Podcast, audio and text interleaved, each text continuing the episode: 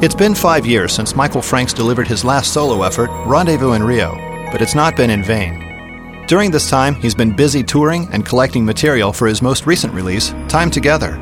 You know his albums The Art of Tea, Passion Fruit, Skin Dive, Burchfield Nines, Blue Pacific, and Dragonfly Summer. Along the path of his nearly 20 album career, he's collaborated with artists such as Larry Carlton, Joe Sample, Wilton Felder, David Sanborn, and so many more first call musicians. Time Together doesn't fail in delivering the same high quality work that Michael always gives us. Inside Music Cast welcomes one of the most proficient and enduring talents in jazz today, Michael Franks. Hey, Michael, thanks for joining us today. My pleasure. Thanks for having me. Hey, Michael. First of all, congratulations uh, once again on your uh, on your most recent album called "Time Together," and it was released on uh, is it uh, Shanachie Records? Yeah, I uh, think it's Shanachie. I don't Shanachie. know. Shanachie, okay. yeah, well, I, I've always I've I've read the, the label for a long, long time. I mean, there's guys like Incognito, Patti Austin, Keiko Matsui, who is a past guest of ours, Huge Groove, and whatever. But I mostly remember it as the label that the Chieftains were on, and especially a lot of reggae. So I maybe I never really got it read to me as to how it should be pronounced. But I've seen the, the label for a for a long, long time. It's it's a new a new change for you, right? It is. I, I uh, I've been sort of the last couple of three projects. I've just been licensing my records to different distributors. So um, that seems to be a a much better approach for me. You know, just as, as a business model. I was at Warner's for 24 years. and Right, It's great. right. You know, not to not to really have to be concerned with anything, but. um I made a record after I was at Warner's. I made a record for um, for Windham Hill, and about the time the record shipped, uh, Windham Hill got snorted up by think it was RCA. That's right. Which then got snorted up by BMG. I think was the uh, was the procedure. so there were you know there were coups, and you know people lost their heads, and all, all unfortunately all the people I worked with were gone, and almost instantaneously. So after that experience, you know, and I, I tried to buy the record back, and that failed. And uh, after that experience, I said, you know what? I think I'm going to license them from now on. I think you're probably not alone in experiencing that same type of uh, uh, feeling with a lot of labels. We've spoken to several artists who, you know, sort of feel like, well, gee whiz, this is uh, the crossing of the roads. I've, I've got to dive into my own and, and really make something of it if I'm going to make it uh, work my way because everything's, it's a new, whole new world, right? It sure is. Yeah. Time Together is a new recording of new material. It's been f- five years, but we be, we believe we've been discussing this. Is this your twentieth or close to album, eighteen or twentieth album that you've uh, produced, not including the anthologies and that type of thing? Yeah, I think it might be 18 or 19. I'm, Okay. I'm not quite sure. Yeah. Yeah. Well, it's been five years, but you kept us waiting. But th- thanks for delivering. We've been uh, we've been holding out. Haven't you? you you've heard that before, right? well, I, I you know, I I, uh, I really enjoy writing as much as ever, more more actually than ever. And uh, but I do, um, you know, notice that it's taking me a lot longer to collect enough stuff, you know, to record. But I enjoy it. You know, I really enjoy it just as much as I ever did. Well, Time Together, uh, you know, has, has such a nice, you know, laid back jazzy groove. And in fact, um, you know, when I was listening to it, I was thinking to myself that, you know, the music doesn't really in, in, in any way overpower your lyrics. You know, it feels really balanced, you know, between, you know, the piano, horns, guitars, your vocals. It's, it's such a nice project. Thanks. It was. It I, I got to work with. Um, well, I, I worked with everyone with whom I worked. I had worked with before, so that's kind of nice to have the continuity of producer arrangers. I was just thinking about some of the people that you've you worked. Uh, you had a few producers for this album. We noticed you had Charles uh, Blenzig and Gil Goldstein and Chuck Loeb and uh, I think it's Scott. P- is it Scott, Scott Petito? Yeah. Petito, yeah, and and bassist Mark Egan. And you know, we'll be honest with you, the project is is so consistent throughout that we wouldn't have detected the fact that there were several producers on hand for this project. Oh well, I'm glad to hear that. Well, I think the fact that I'm writing everything and singing everything, you know, it, it it's pretty easy to to uh, keep that thread alive through the whole thing. But um, it, there there were some considerations, especially with sequencing stuff. I, I found this record was a little harder to sequence because. Uh, you know, I, I I wanted to spread out the things that were similar. I didn't want to put them close together, and uh, try to get the soloists a little bit spread out as much as I could. hmm Uh, but otherwise, yeah, it's that that's always kind of an issue sequencing at the end. But otherwise, no, it's been it's been a very smooth um, method for me to work with different producers. I started it um, mm-hmm. back when I was still on Warner Brothers, actually in the in the uh, early '90s. Tell us a little bit about your breakdown of the, of the recording, sequencing. Uh, did you track anything live uh, with any of the few players? It sounds, it almost sounds like a tracked section. It really does, and I, I really like it when I uh, I am fooled a little bit as to boy, was this a session piece or just sequenced? You know. Well, everything. Well, um, I should say six of the eleven tunes, uh, seven of the eleven tunes were live. Okay, well, that's um, nice. And uh, Chuck Loeb started all of his stuff at his home down in South Carolina, and then sort of you know we sort of shared the files around the world. Actually, we we uh, sent them to um, Till Brönner, a great trumpet player mm-hmm. who lives in Germany, with whom I had worked in the past uh, touring in Europe, and uh, and Eric Marienthal out on the West Coast mm-hmm. played mm-hmm. on, Ch- on Chuck stuff, and um, Willie sang some background parts for me, played a little bass so that worked out really well. Four of the things were recorded that way. Yeah. Um, but the seven others were all sessions, which was really great to get to get into That's be cool. back in that style of recording. For mm-hmm. me, I really enjoy that. And, yeah. You know, encouraging the musicians to you know express themselves and, and make their own personal contributions. Yeah. You just mentioned the name Till Brönner, and uh, Uwe Reith is a German correspondent for Inside Music Cast, and you know he one of his questions was is he'd love to know something about your collaboration with uh, with Till and, and how you guys met.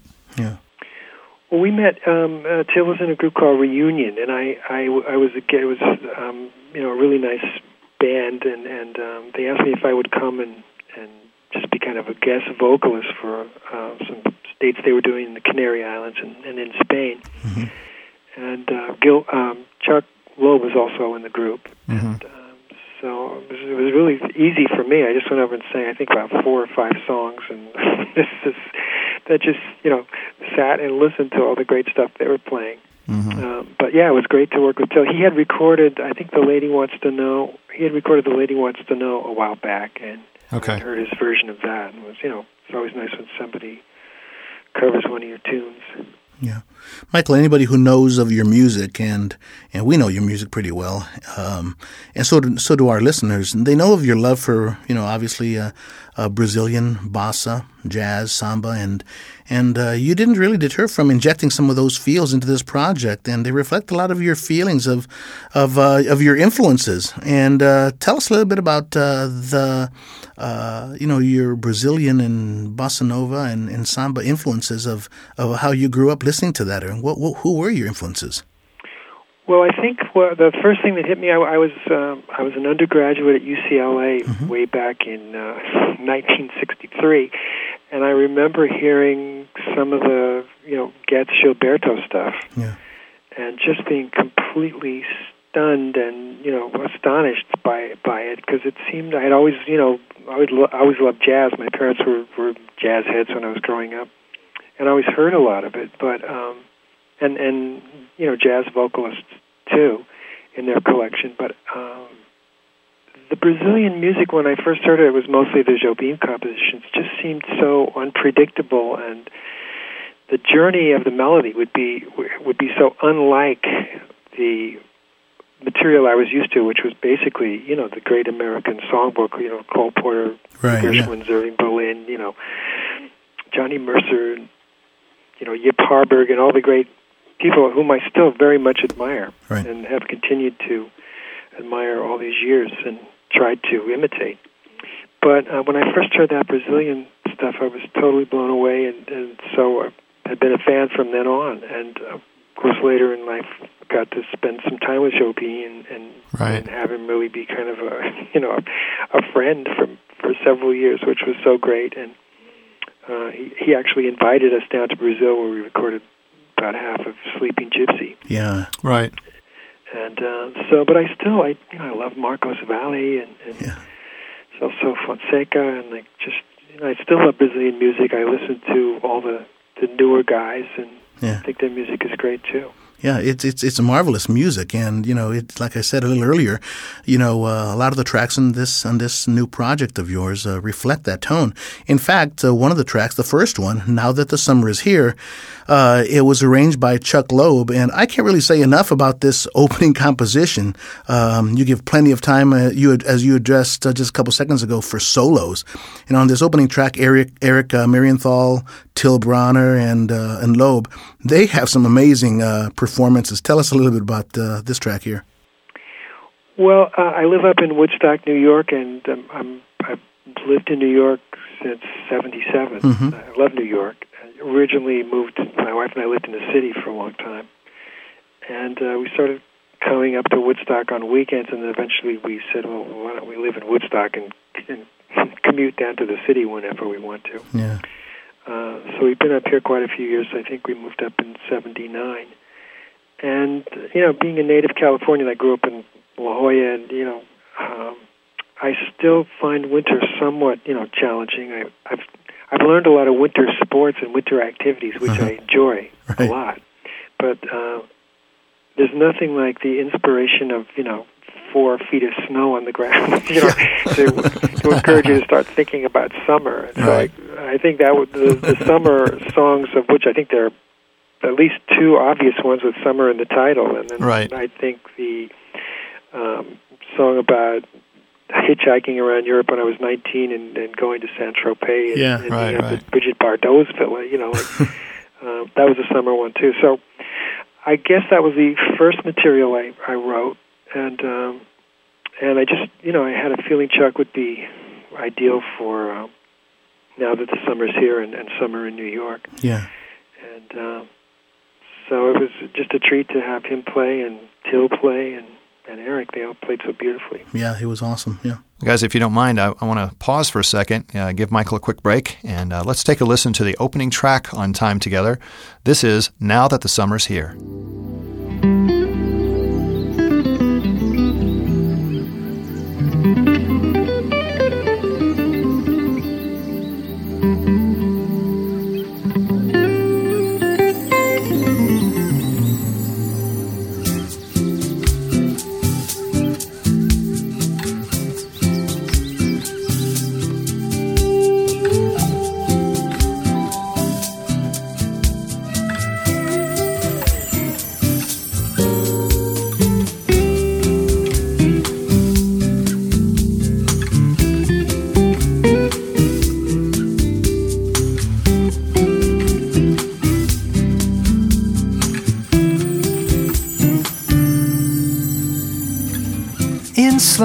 I'm reborn. I need a week to mow the lawn. I eat dinner with my flip flops on. Now that the summer's here. With my chores, I only flirt. Hung in my hammock, greeting Kurt. Struggling to remain inert. Now that the summer's here. Now that the summer is here, I'll laze all day. My work can wait. At night, behave like a firefly and oscillate with my mate.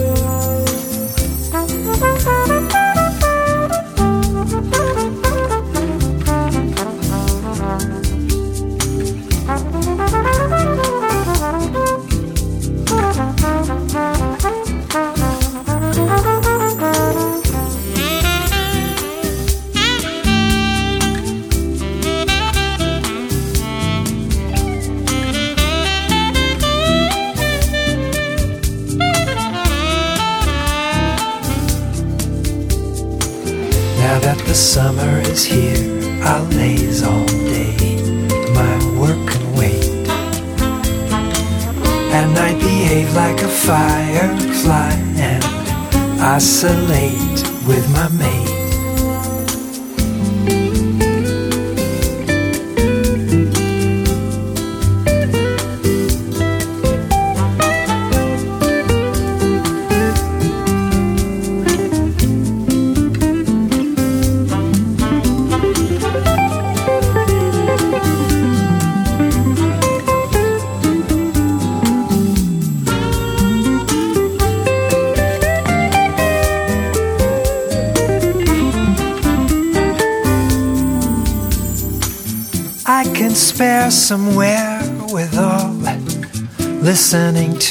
Ahmad Jamal.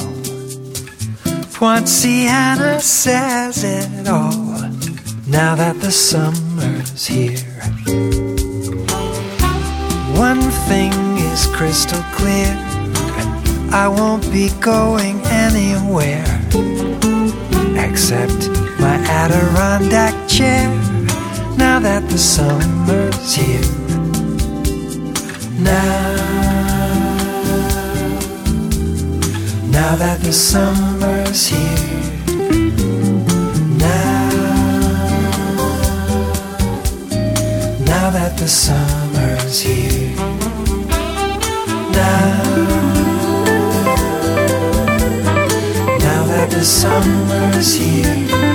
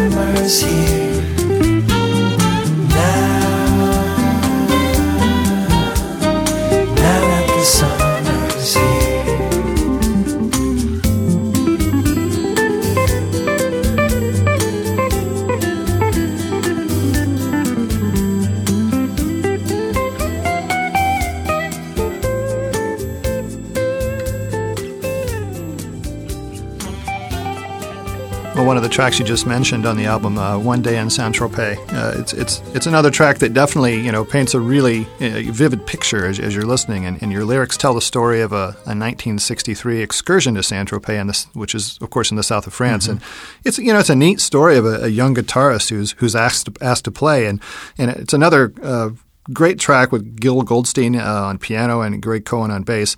Had you uh, collaborated with Goldstein and, and Cohen prior to this?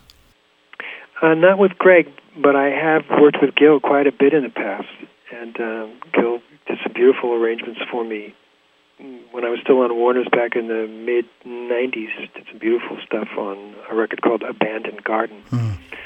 Uh, but uh, yeah, and it was great to work with Greg Cohen. I hadn't ever worked with him before. Uh, I have worked a lot with uh, Romero Lubambo, who played such beautiful guitar.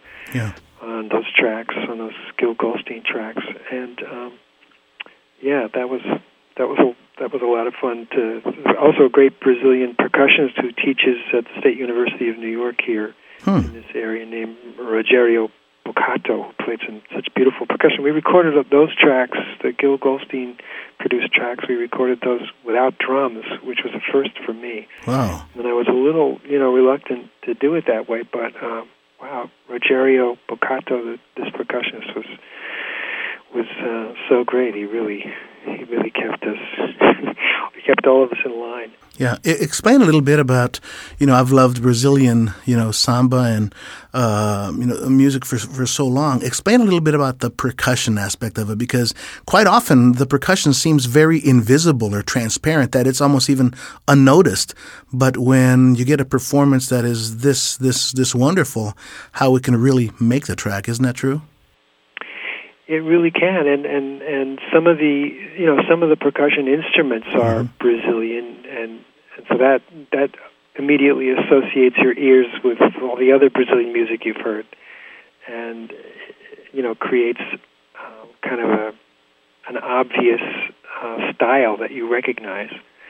Uh, but I've worked in the past with a lot of great percussionists, not all of them Brazilian, but mm-hmm. uh, yeah, in in Brazilian music, it, it's I, from the recordings I've made, which are I think inspired by bossa and, and samba. I've always tried to incorporate, you know, the great percu- the best percussionists I could I could find, and uh, I've, been lucky to work with so many of the great ones you know, some of the tracks on, on this new project are actually um, there's sort of a continuum of, of your the way your style of injecting humor into a lot of the songs, and and uh, one track in, in, in particular stands out to me. It's called Mice, and uh, it's uh, lyrically I think it's it's really fun. I think you've done something really neat with it, but to balance the the humor in it, your your chord progressions on this uh, on this track are really amazing because uh, Mike Mainieri, um, uh, I think he was from uh, a band uh, that I've heard in the past called Steps Ahead, right? It's a sort of a fusion band. He used to be a part of that, but he participates in this and does a great job in the vibes. Oh yeah, Mike. Well, Mike, yeah. I, I first met Mike in '79, and he played some beautiful stuff on a record I made then called "Tiger in the Rain." Mm-hmm, mm-hmm. Uh, but it was great to hook up with Mike again and with uh, with David Spinozza uh, with whom I had worked in the past quite a bit too. And it was just great to have both of those guys on that cut. And then we got some beautiful vocal sort of uh, comments at the end by uh, Beth Nielsen Chapman, who whom I met recently. We did a gig together somewhere, mm-hmm. and um, I always loved her voice. And she she made these.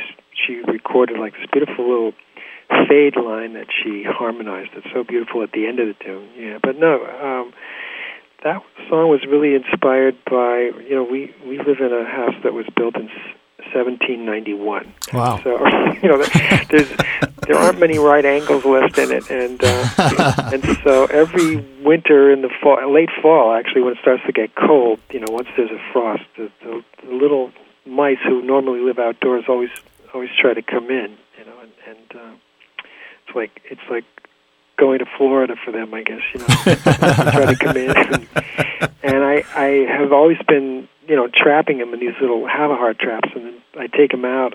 I walk out with them. You know, whenever I get them, I walk out with them quite a ways to the edge of the property line.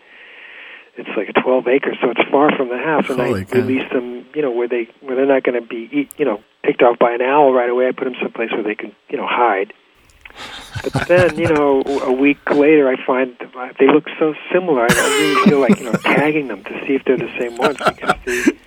I can promise you, they're the same ones. Yeah, they they obviously are much smarter than we give them credit for. Yeah.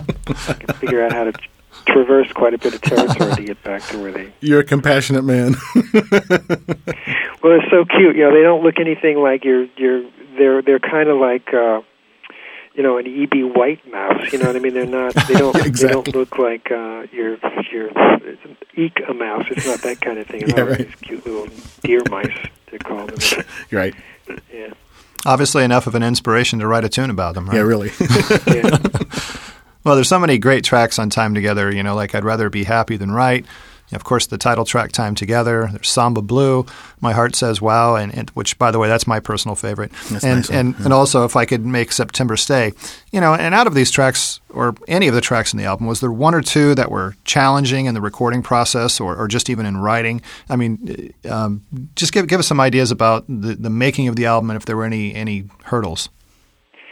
Well, the the song which uh, I found the most difficult, actually, when it came time to record you know, it's always easy when when it's just me and GarageBand at home. You know, I can just sit in my room and and uh, it always seems so easy. And then occasionally you get into the studio and you just say, oh "My God, who wrote this?" You know, the intervals are sometimes difficult. You know, and you say, "Wow, I can't believe I wrote this." And it was so easy to sing when I was just alone in my room, you know. But um, the song that I thought was the most challenging in every way for me was was one that I liked very much, and one which actually was really easy to write, which is one called Charlie Chan in Egypt. Right, right. That was a great and, uh, track. I normally write on the guitar. Recently, as well, recently, probably the last 15 years, I've been trying to forcing myself to use the piano and uh, I find that when I do use the piano, I I end up kind of reproducing what I'm hearing in my head, sort of much more accurately sometimes than I do on the guitar because I'm, I'm much more familiar with guitar. I play it more more often, and, and so I have a tendency to kind of cheat and go to you know similar you know places on the fingerboard that I would always go to, and mm-hmm. I don't always you know voice the chords the way I'm hearing them, you know, the way I'm hearing the harmony in my head. So when I was working on this one, I said, I'm going to I'm to stay on the piano the whole time.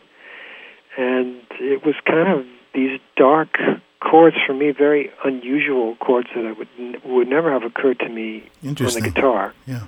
And uh, so once I got into that and sort of figured out the landscape of the song and how I wanted it to sort of, you know, lay on top of that landscape, it was very easy. I, I wrote it probably in a few hours, and I certainly yeah. revised it. But but the basic idea kind of revealed itself once I got, mm-hmm. you know, once I sort of painstakingly arrived in this territory where I, where I was happy with it. Um, but then when we got into the studio, I found uh, for some reason we, we cut the tracks live, and um, I was you know really happy with the way everything sounded. Uh, but when I came, I sang with the band, and I didn't like my vocals that I had saw my live vocals too much. There were there were a few lines I think I kept from the live vocal, and I replaced everything else, doubled the the uh, choruses, so called, and when I was in the studio, just you know, with my with Scott Petito, who's also my you know favorite engineer, mm-hmm. uh, it was so difficult to sing that song that I found the intervals were really challenging, and I actually had to go home a few times, you know, between sessions and and uh, make a piano track of just the melody huh. that I was going to sing, and then sing with that track. You know, like it was because I just I would lose. I would some of the intervals were so um, strange uh, for me, but I liked them so much. I wanted to be, you know, I didn't want to change them. You know what I mean? Yeah, right, I, I liked right. the ones that I originally wrote, so so I really had to concentrate on that one. But it was a, you know, I felt like I really accomplished something when I got through with it. You know. so you sort of you challenged yourself. I mean, I mean, you out you sort of outrode outwrote your uh, capabilities until you had to come back and actually get it right. I mean, does that happen too often, or is that? Uh... That has almost never happened. There've been wow. compositions where I felt, you know, they were like, a, say, a pedal note that you have to sing like a really like a, a note at the bottom of my range, and uh, you know, I like to record those things early in the morning when you're, you know, when your voice is just naturally lower anyway. Mm-hmm. Uh, sometimes live, it's hard to hit those notes, especially if you've done a, you're singing like the second show somewhere, and for some reason your voice kind of moves. You know, you, the low end of your voice kind of uh, it just gets a little weaker somehow. Mm-hmm, mm-hmm. Uh, the the mid range and the highs get better, you know, but because you're pushing pushing all this air. Um, but yeah, this is this was I think the first time that that really happened to such a degree. But I I really liked that song so much and felt like it was a totally mm. different kind of tune for me. Yeah, it was a great track. Yeah. Thank you. Hey guys, I want to stop for a moment and uh, let's play this track. Uh, this is Charlie Chan in Egypt.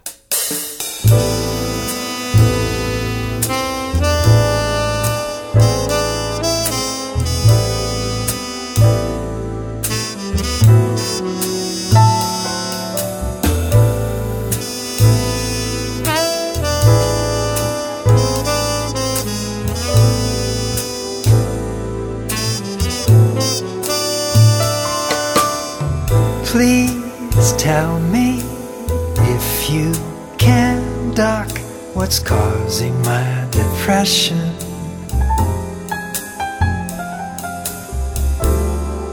The fact we now engage in unprovoked aggression.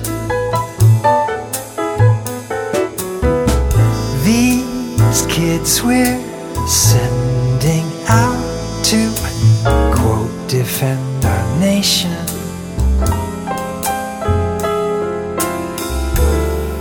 Come home completely shattered, a broken generation.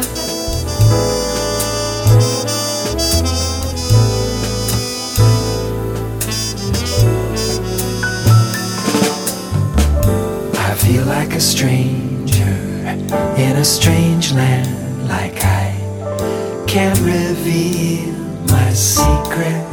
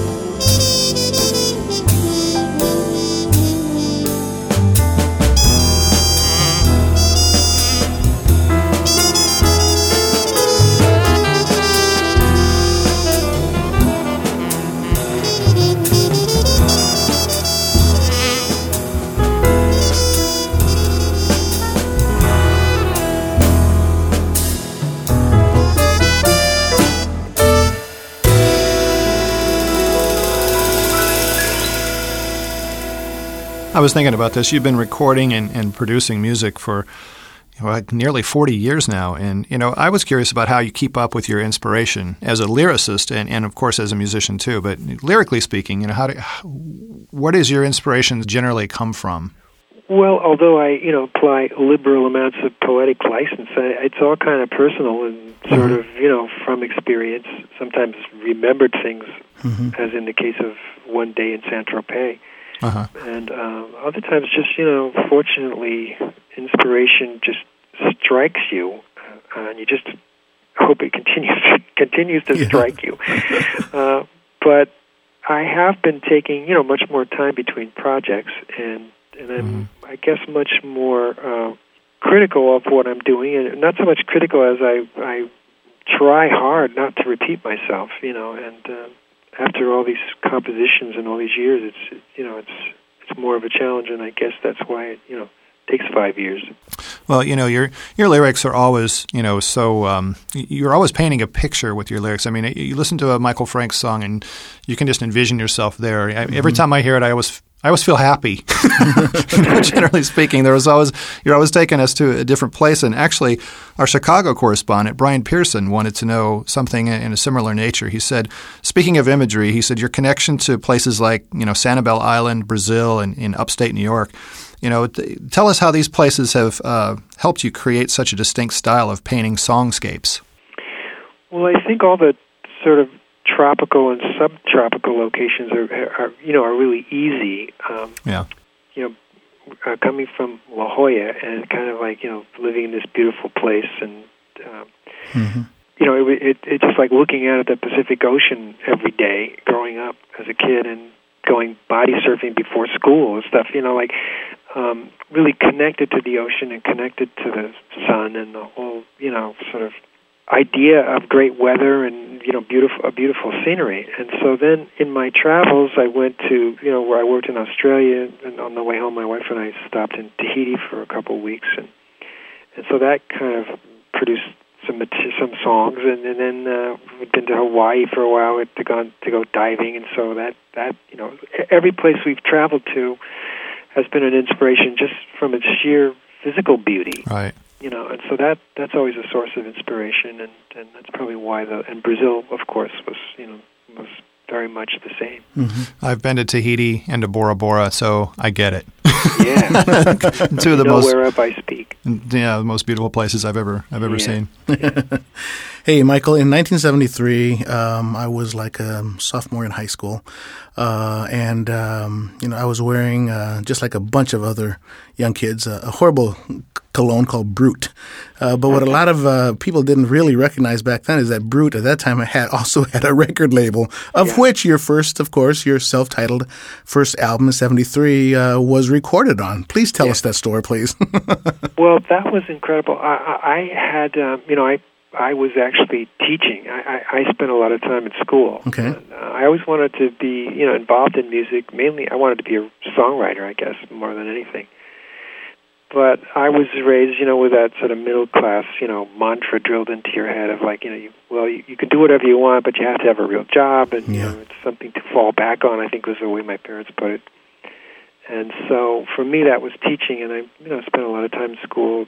When I got out, I was teaching uh, part time at UCLA at the Extension, and uh, I had somebody in my class who who was involved in the music business. He was a trumpet player, and he, you know, I talked to him afterwards, and it was so interesting to hear what he was up to. He invited me to a few sessions, and through through him and through like visiting sessions and actually just being a fly on the wall, uh, I met some people who were going to produce a record by these two old rural blues guys I loved. I'd always loved named Sonny Terry and Brownie McGhee, and I'd always gone to see them whenever they were in the San Diego area Okay, right. and uh, they had quite a routine, but they were great. I mean, Sonny Terry was a blind harmonica player, and and, and Brownie McGhee was you know a, a, a crippled guitarist, you know, and um, they had you know they had played with Lead Belly. They were from you know from from the ages, these Right. guys, and so they were going to these people that I met through my student at UCLA. They they were going to produce this record for them at A and M, and they were thinking about trying to get a deal at A and M for them. And Sonny and Sonny and Brownie had made forty albums, you know, so they That's right. they were like they were not impressed with the idea of making records. Their idea of of you know music was to play, you know, to to do gigs and make Right, money at Right, gigs. right. And some of their early records they had made, you know, for like a bottle of scotch and for a, ga- a tank of gas and stuff. You know? so they, you know, they they they had a whole different opinion of it. They weren't that enthusiastic about the idea. But uh, I heard about this, and I said, "Well, I want to try to get, you know, try to sell them to A and M." And so then I just I, I just sat down and wrote a few tunes, and I said, "Well, you know, I know they if they resort to their regular repertoire of the ancient stuff, you know, there's a good chance they probably won't get a deal, you know, because they've recorded that stuff maybe five or six times, everything, you know." And so I said um, they were going to do this with a rhythm section and everything. So I said, "Well, I wrote a few tunes and I gave them to these people I had met, and." Um, one of whom is, is a great blues musician now. His name his name is Mo Rogers, Yeah. uh, and he makes records now. Um, and so I, you know, they were they liked Sonny Terry and Brownie McGhee. They liked these tunes, and they Yeah. recorded one of them, which was called "White Boy Lost in the Blues." Right. And, and they got a deal at A and M, and A and M was inspired by it, the whole idea, enthusiastic, I should say, by it. And so I ended up, rec- they ended up recording all three of these tunes I had written for them on this record. That's great. I, I actually played on the record a little bit, which was amazing. Yeah. And uh, so I kind of, you know, got into the music business as, through as a songwriter more than any. I can't remember what the question was. Yeah, no. on this tangent. What, what was your, what was your question? Who cares? That's all right. This is going great. You know? no, I think I think Eddie was talking about your your um, your first self-titled album that was on the Brut. Oh yeah. Cologne. Well, so Yeah. then the well, well, that I'm glad you reminded me because that was the best part. So then, um, you know, that was great. I was I was you know really happy I'd been involved with them. We, I actually played with them and we did a little tour around California, and uh, then I went back to my life and I was house painting too, where I was making about four or five times more money than I was part time teaching. You know, so I I just was basically about I guess maybe like six months went by or so, and all of a sudden uh, I got a call from Emma Terry, who was Sonny's wife. All, all of these people, you know, long since deceased, but and she kind of tried to, you know, watch over the the two of them and and sort of, you know, she went on the road with them, and she she was kind of like their manager pro tem, I guess. Um, and she said, Michael, I, you know, uh, Sonny and and Brownie made this little documentary film for a company in New York about being in the studio, and they uh, this company wants to start a record company, and you know they're looking for artists, and we gave them your demo, and they really like it. They want to talk to you. So all this, you know, through through Sonny and Brownie, I got my record deal at this company, Brut, and that the story behind that was that the guy who invented that company, George Barrie was his name. He had gone, you know, he had grown up in Queens, and he had gone door to door selling hairspray. You know, he had met somebody who was a chemist, and they had figured out this formula. My mother used to use this hairspray, and you could actually bounce a ball off of off of somebody's hair that had been sprayed with this stuff. You know, and uh, anyway, this guy, you know, created that whole company, Brut Fabergé, just really from his own, you know, like really? Jeez. yeah, and he was he was, he was like a self-made person, like to the max. Holy Interesting. cow. But he always wanted to be a songwriter, and this was his, you know, tragic flaw. And and so he wanted he started this record company, and then he started a film company. Uh, he started it just so he could get one of his songs on a film, which he eventually did. He he hooked up with Steve Khan's father, Sammy Cahn, Yeah. uh, whom I got to know quite a bit uh, over the years. He hooked up with Sammy Cahn and wrote a song for a movie that they also produced. I think it was called Touch of Class. It was with uh, the the movie. One of the people, the woman, I can't think of who was, the British actress who won the Academy Award for the movie, and he actually got his song nominated, which was horrible, except for you know Sammy Cahn's part, the lyrics, but the music was was pretty you know pedestrian but anyway, that's that's how. Uh, and of course, you know, then it was distributed by Buddah, which was kind of nice. Uh, the late Neil Bogart was was kind of enthused about the record. It got some it got some airplay here and there. There were a couple of cuts on on my record that got some airplay. I did a tour with Robert Klein, which was a lot of fun. That's right. That's cool. Uh, he was opening he up, was opening up for Robert Klein. He was he was great. and he was the only other artist on that Brut label. Is that right? That's right. Yeah. That's right. but then, of course, it was you know I, I think like a year later, it was you know squirted out of the universe like a watermelon seed. You know? that was the end of that. yeah, really. and I was just you know floating. I I I, uh, I I actually wrote some music for a picture at Warner's uh, Warner Brothers Pictures, and the man I worked for there was kind enough to take me over to the record company, which was still in those days on the picture lot in Burbank.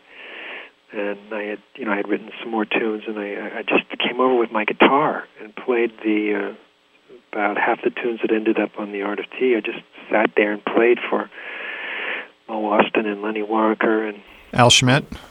Al Schmitt and Yeah. uh, Tommy LiPuma. Yeah. Yeah. Um, well, you know, we, you're talking about um, you're talking you're speaking of Art of Tea, correct? Right. Yeah, you, you connected with some incredible players on on that first uh, album, Yeah. or actually your second.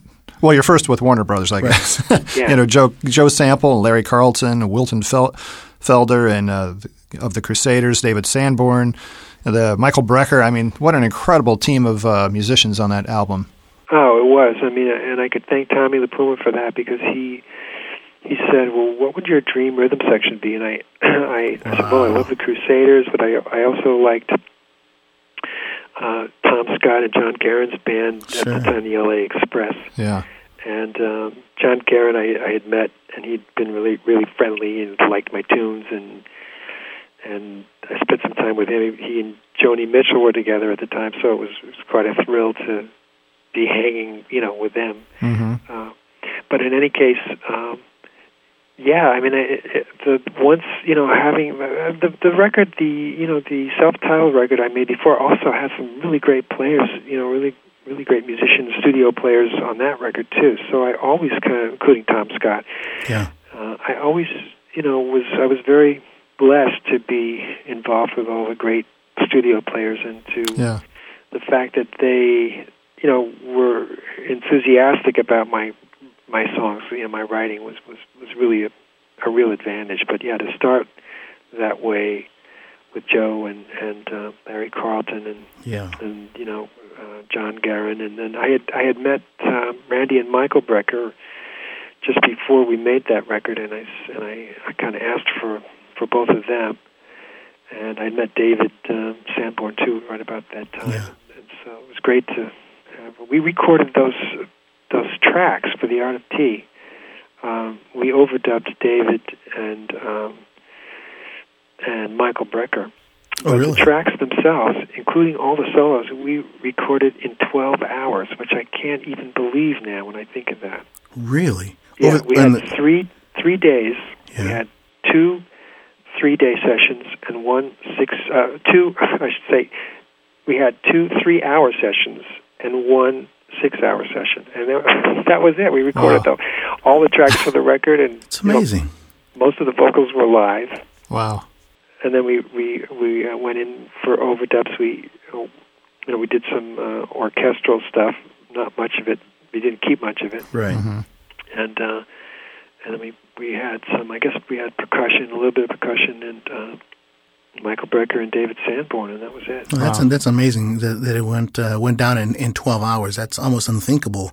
Um, but please please tell me that you don't ever get tired of uh, of playing uh, or singing your requests that are thrown out at you at shows. Popsicle toes, eggplant, monkey see, monkey do.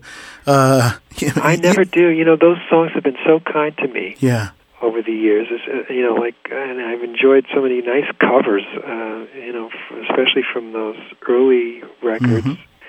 Uh, Ringo even recorded uh, "Monkey That's See, right. Monkey Do," which That's was right. incredible. Um, but yeah, no, and then so many great jazz singers have recorded this stuff over the years.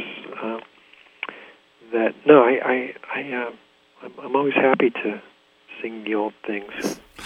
You know, I was I was six years old when I first heard the song "Popsicle Toes," Oh, and, and in fact, in fact, my mom loved this song, and she played it all the time. And her brother, my uncle, he, he dated a girl who he, for some reason, he nicknamed her Popsicle Toes. She always, she always walked around barefoot and you know, and kind of a hippie. So that song has long lasting memories for me. You know, when I was growing up, and you know, for you, obviously, this was this was uh, your first real break, I think, into the pop scene as a solo artist, and and the album, uh, that, of course, Art of Tea. That that album sort of paved the way for you into a long lasting relationship with Warner Brothers. And this this has to be a, a pretty amazing amazing period in your career, and you know, this being only your second album, garnering so much notoriety at that time. Yeah. It was really amazing. You know, radio was so open in those days. Right. You, you'd hear so many, you know, different things on an album-oriented radio, progressive FM, and those formats were so um, amiable. Kind of, they were so willing to embrace different genres, uh, and so that was a big, that was a big help for me with that. I, you know, the, the funny thing was that I played. Um, that day when I was uh, on the picture lot in in the Quonset hut that the record company used Yeah. to occupy, Uh huh. And when I was just there with my guitar uh, playing tunes, I, I really didn't play Popsicle Toes till the very end, and I had played all that stuff for Al Schmitt. Yeah. I, I was living in, in, in Venice, California at the time, down by the beach, and I had, and Al had come out to visit me, and I had played him all the same stuff that I played at this meeting. hmm And he said, "Play, play Popsicle Toes," and I, I and I was really reluctant to play because it just seemed so left, kind of, and off the wall, you know. Uh, but I played it; they all loved it, you know. Yeah, and then the cool. ironic, well, ironically, it, it ended up being like this single kind of experience. And I'll tell you, when I, I, w- I actually did Casey Kasem's top forty, it, the, the you tune got into the very, you know, high. Uh, the or I guess I should say low end of the top forty, the high numbers. You know, like in the I think it got to thirty seven maybe. At yeah, that point. yeah, that's cool. And uh, so I actually did the Casey Kasem show, which was just mind boggling. It was Yeah. like you know, Just to like get on, yeah. trip. Right. hey, Michael, in the course of, of the records that you produced, uh, I've got a question. You know, what, what kind of productions do you really prefer? I mean, you've had you have jazzy projects like Passion Fruit. You have more technical and uh, electronic. You know, Read My Lips and The Camera Never Lies, or your the the soul your soul Brazilian flavor. How do you you know back away and say, mm, I, I I like this better, or I enjoy this more, or is that not even a fair question? No, that's a, no, that's a fair question. I think you know the I made three records with Rob Mounsey, and um, yeah, and I think uh, well, the first was Passion Fruit. I think that was '83, and then we did. Um, let's see, The Camera Never Lies was '87, and we did Skin Dive, I think, in '85. So Yeah, it was great. '83, '85, '87. Um, I worked with Rob on all, all through that whole time period on on those three records, and I think when we started with Passion Fruit, we we kind of dabbled. Rob Rob was you know so comfortable with all the sounds that were new in those days, and with you know the synth sounds, which which were which he he was so adept at Yeah, right. as a studio musician. And, and I think we progressively, you know, we just started. I think on Passion Fruit, that was just kind of like putting our feet in the pool, you know. And then by the time by the time we got through the whole thing at, at you know at the Camera Never Lies, we were we were in the deep end of the whole thing, you Yeah, know right. but it was great. I mean, I I heard so many sounds that I liked in pop music. Uh, didn't always like the compositions I heard, but I I really liked so many of the sounds I was hearing. Right. It's an exciting period, you Yeah. know, like yeah, that way. In that regard, like things were were just like the new sounds I thought were really great, and and Rob was the ideal translator for me, you know, to, Yeah. to associate me with those, and, st- and still not, you know, you know, wipe out my uh, my basic, you know, natural Right. instincts or whatever. Exactly. You know, you, you need to know that uh, just recently we spoke with Rob uh, on Inside Music Cast. It's a neat interview.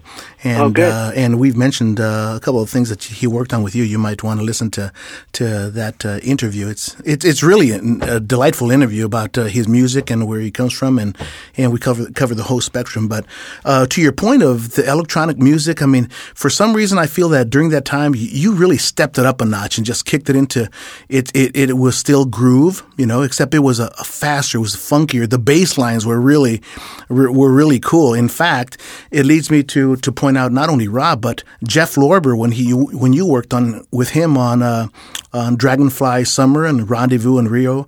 I mean, Right. these guys added a really the cool bass line that it has sort of been not there before. I mean, it, it kicked it up a notch, didn't it? Oh, absolutely. Yeah. And and and Jeff was so great as as Rob was also, but Jeff was, you know, I I always thought of Jeff as kind of, you know, a funkmeister, you know, Yeah, kind yeah. of guy. And he certainly is, but I mean, he was also so great on some of the the, the tunes that were not really like that. There there was one in particular which was a song I kind of, you know, stole from a musical I wrote about Paul Gauguin. Um, called "Woman in the Waves" that, Oh, I love Jeff that song. produced and arranged. Yeah, and, and, I and so it. he, he's he's really very versatile. But yeah, no, it, he, he's uh, he's always been very easy to work with. I Mhm. remember the I think the first project we did was on um, it might have been on uh, Blue Pacific, Yeah. and uh, I I. Uh, my wife and I spent one month out in San Diego. I still have all my relatives are still there, and so we were we were you know visiting, and, and I was starting to write, and I wanted to work with Jeff. I'd spoken to him. Uh, I'd met I'd met him, I guess, a couple of times, and then I'd spoken to him on the phone, and I said, Mhm. "Well, you know, I got a couple of tunes. Why don't I? Can I come up? Can I come up to L.A. and you know play them for you? I'm going to be here for the whole month of October." Yeah, yeah. And he said, "Yeah." So we, I, I, I drove up and played him a couple of tunes, and I think the first one was uh, "Speak to Me," and I played him "Speak Yeah. to Me," and he just sat down and started, you know, like uh, creating tracks and you know playing, and, and so, you know, I think a couple hours later we had these this great track for that tune, and it had so many nice parts that, of course, we, you know, we had real musicians come in and replace like Mhm. uh, most of the rhythm stuff, but he played this great piano part and the whole time after that, when we were working on the record, he kept wanting to replace his solo, and I said, "Well, great, you know, go ahead, you know, try it."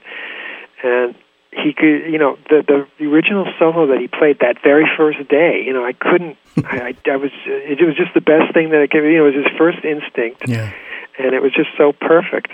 And uh, we never actually we used the the one that you know he played just on the first day when when we spent maybe three and a half hours or something. and Then I Yeah. drove back to San Diego. Isn't that the way it is? You always uh, take take the first one. You know, I spent some time with Jeff in his studio a few years back in, in Palisades, and I tell you, he's the best. And he's been a guest of ours here also on Inside Musiccast, and and uh, his latest uh, release is uh, I think it was a Grammy nominee uh, this past year. And uh, didn't come out with it, but uh, I tell you, it's a wonderful project. That uh, his most recent work, but uh, we're we've uh, go, close. We're very close friends with Jeff, and we appreciate his uh, his uh, his work that he's done with you. Oh well, me too. Yeah. You just mentioned San Diego, uh, Eddie, and and we have a correspondent in uh, San Diego by the name of Max Zape, and he asked a question about uh, uh, your album Dragonfly Summer, and he said he wanted to know why was I Love Lucy picked for Dragonfly Summer. He said it seems to be such a style diversion from the rest of the tracks. Well, you know, I um, uh, we we moved from La Jolla to Del Mar at a certain point, and and uh, you know, I was raised, you know, Catholic, and I was an altar boy at our little church in Del Mar, and um, Lucy and Desi uh, had a house in Del Mar because they they liked the um, Desi, I think, probably liked the racetrack. There's a racetrack there Okay. and and they used to come for the racing season, which was a f- couple of months in the summer, and they would come to church, you know, and she uh, she wouldn't. He would he would come up and receive communion, and she wouldn't. I don't know why, but I remember being an altar boy, you know, like holding that little. I think it's called a paten. I think this little sort of dish. In the old days, you used to have to hold this little dish, like to catch any crumbs when the priest would be like, you know, serving out the communion, right? Mm-hmm. And so I remember holding this little dish for Desi and going, "My God, this is Desi!" You know, this is.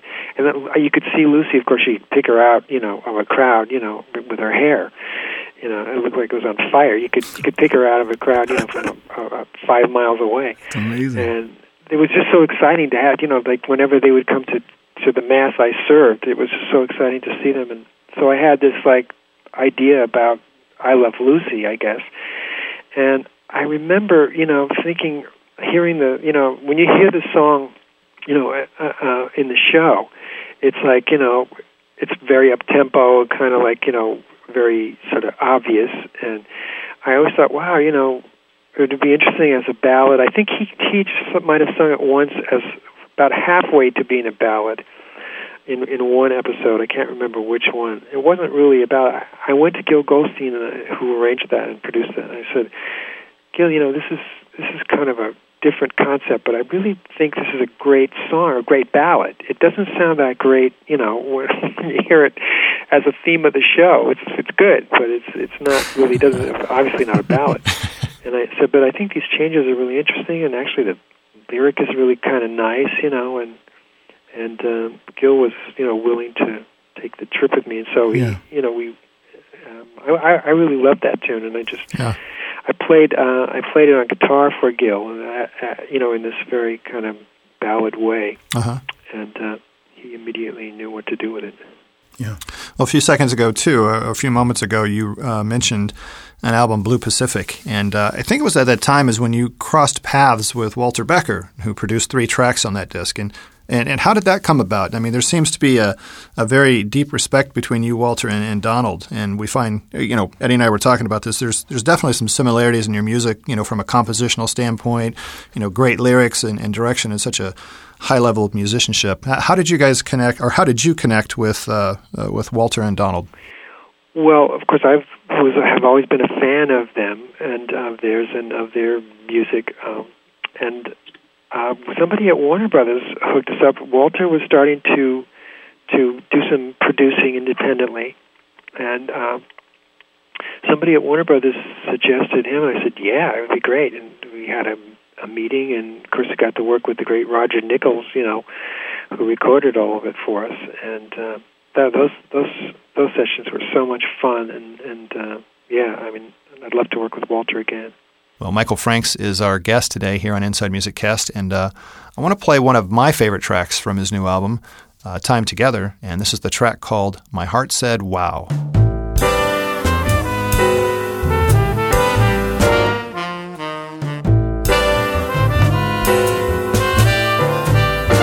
I guess I never knew love could ever be true love. Life had left me gigantically anti romantic. I was blue as Camus, and I never quite understood why. Love passed me by. Though it's true that this ditty begins in self pity, I can promise the ending will be more ascending.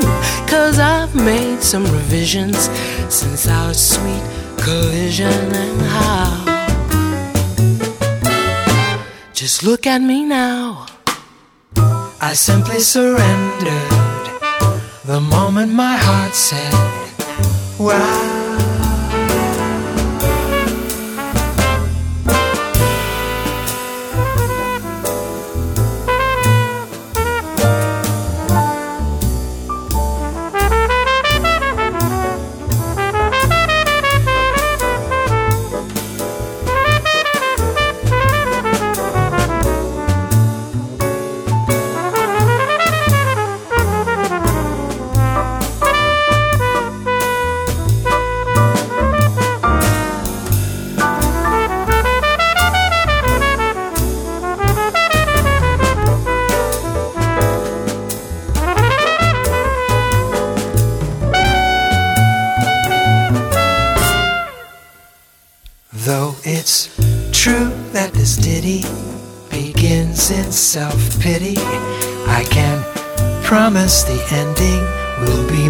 Ascending.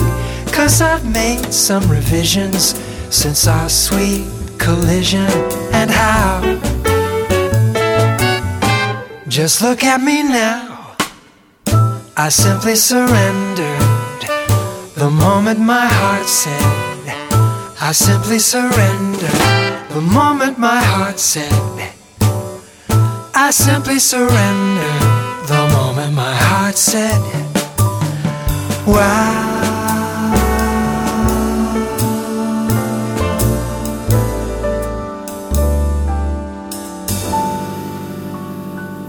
We're just about to wrap up here, but I, I had a question about um, kind of going back again, talking about your, uh, your, your new album, Time Together. Are you planning on, on doing any tours uh, for or shows for this particular album? Well, we we just rehearsed a couple of the tunes. Um, the um, you know the now that the summer's here, which which which uh, Shanachie or Shanachie, as the case may be, rec, you know suggested we do, and seemed like an obvious choice. And uh, we're also doing. Um, my heart said, "Wow." Uh, I work with Veronica Nunn, this great vocalist. Oh yeah, she's been in the band since '93. I think. she's think. great. Yeah. She's great. And, thank you.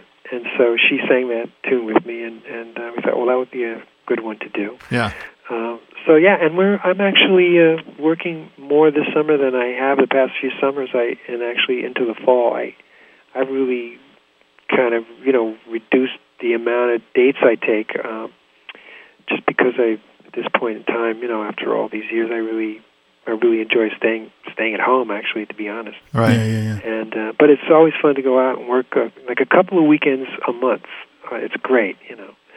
Uh, we still we went to Europe last summer. We did some dates, which that was fun, and we went to Japan last year, I guess, and and that's always a lot of fun. I, I love Japan, and and um, the Japanese have been really you know great fans from the very beginning.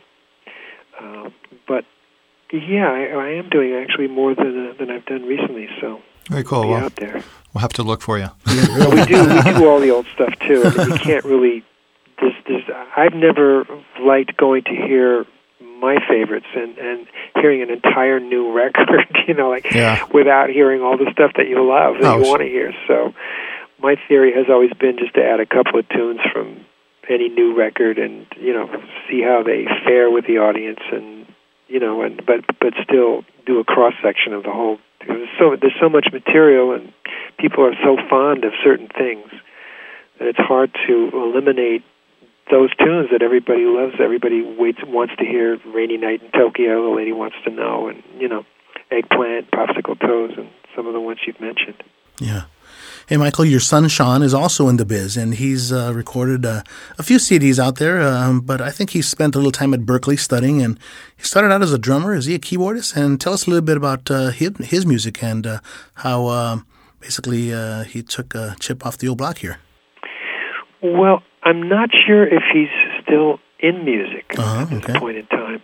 Uh, I know he would hate it if he heard me say that, but I he, he, he, you know, he, you know, it's such a, such a tough business to get in. Yeah. Yeah. Um, but yeah, he started as a drummer and, and studied a little bit, and then he was in a band that was actually quite good. I used to go and see them when they first started. He, he was just playing drums, and then uh, somehow he started doing background parts, and then uh, the band broke up, and so he sort of went out there in the front and started writing, and yeah, he's he's he's made some some nice records. Very good, very good. And then outside of, of music, you're involved with uh, an animal welfare organization called Hearts United for Animals. Is that correct? That's true. And uh, tell us a little bit about this this cause. Well, we um, first uh, found out about them. We we um, we'd had you know dogs and cats always. My wife and I. This is going to be the we're going to have our 35th anniversary soon. And from the very beginning, we always had. It seemed like we always had two cats and two dogs. And so, uh, you know, when when the when they pass on, it's hard to you know, it's it's they leave such a hole in your in your life. You know, and it's it's in fact the title song from the record, T- "Time Together," is about our dachshund Flora who passed last Mm. year. Um, I should say it's, it was inspired by that. Um, but I guess it was maybe um, 98 or so. I, I grew up, my, one of my aunts had dachshunds, and I was telling my wife Claudia, I was saying, well, you know, these dachshunds are great little dogs, and and she had never really been around them. We we ran naturally. Then we, you know, we ran into somebody with dachshunds, and they were really cute. So we said, oh, no, and we, it was time. We I think our last dog had passed away a few years before. So we said, well, let's let's think about getting a dachshund, and we went online to these breed rescue organizations, Mm-hmm. and ended up at Hearts United for Animals, where they uh, rescue dogs who you know from puppy mills, and some, boy, the conditions in the puppy mills are so appalling. Right, you know? right. And uh, so we said, well, that seems like the way to go. And we, you know, we looked around and and, and found this really cute little doxie and and uh, adopted her, and and uh, that was the beginning of our connection with them. And they just done such great work. I mean, the they re- they re- rescue all kinds of you know dogs, and, or regardless of breed. Um, but I mean the uh, puppy mill conditions are like.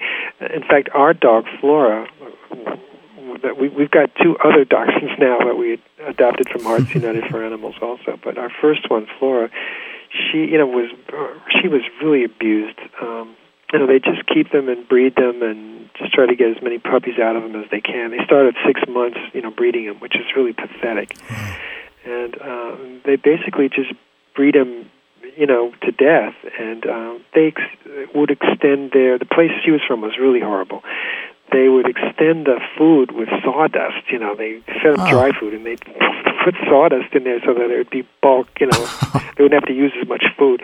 And they live in these cages. You know, these big sort of like um, places with roofs, but with no walls on the side, so it's bitterly cold and you know appallingly hot. And you know, it's, it's really it's really like totally inhumane Yeah. and uh, so we were like I was really enthusiastic about you know getting more involved with them and in the past I I uh, have been able to like for example watching the snow which is a holiday record uh, original holiday stuff I wrote a few years back Right. before I um, licensed it to Rhino I guess was the place it went Yeah, right. I sold it on my website initially for, for you know I sold some of them on my website, and I was able to you know donate all of those all of that money to Hearts United for Animals. It was Oh, that's great. such a big help for them, you know. Yeah. Yeah, yeah. And um, I wrote a book of poems. So I well, I'd written poetry. I've always written poetry in the past, and so I finally collected them, and it's all stuff that I write on the road. I've never been able to write songs on the road, but once in a while, you know, I, I read a poem, and so I, I put that together into a little book and sold that and gave uh, online and gave them, you know, the proceeds from that too. So That's neat. Very, Very good. good.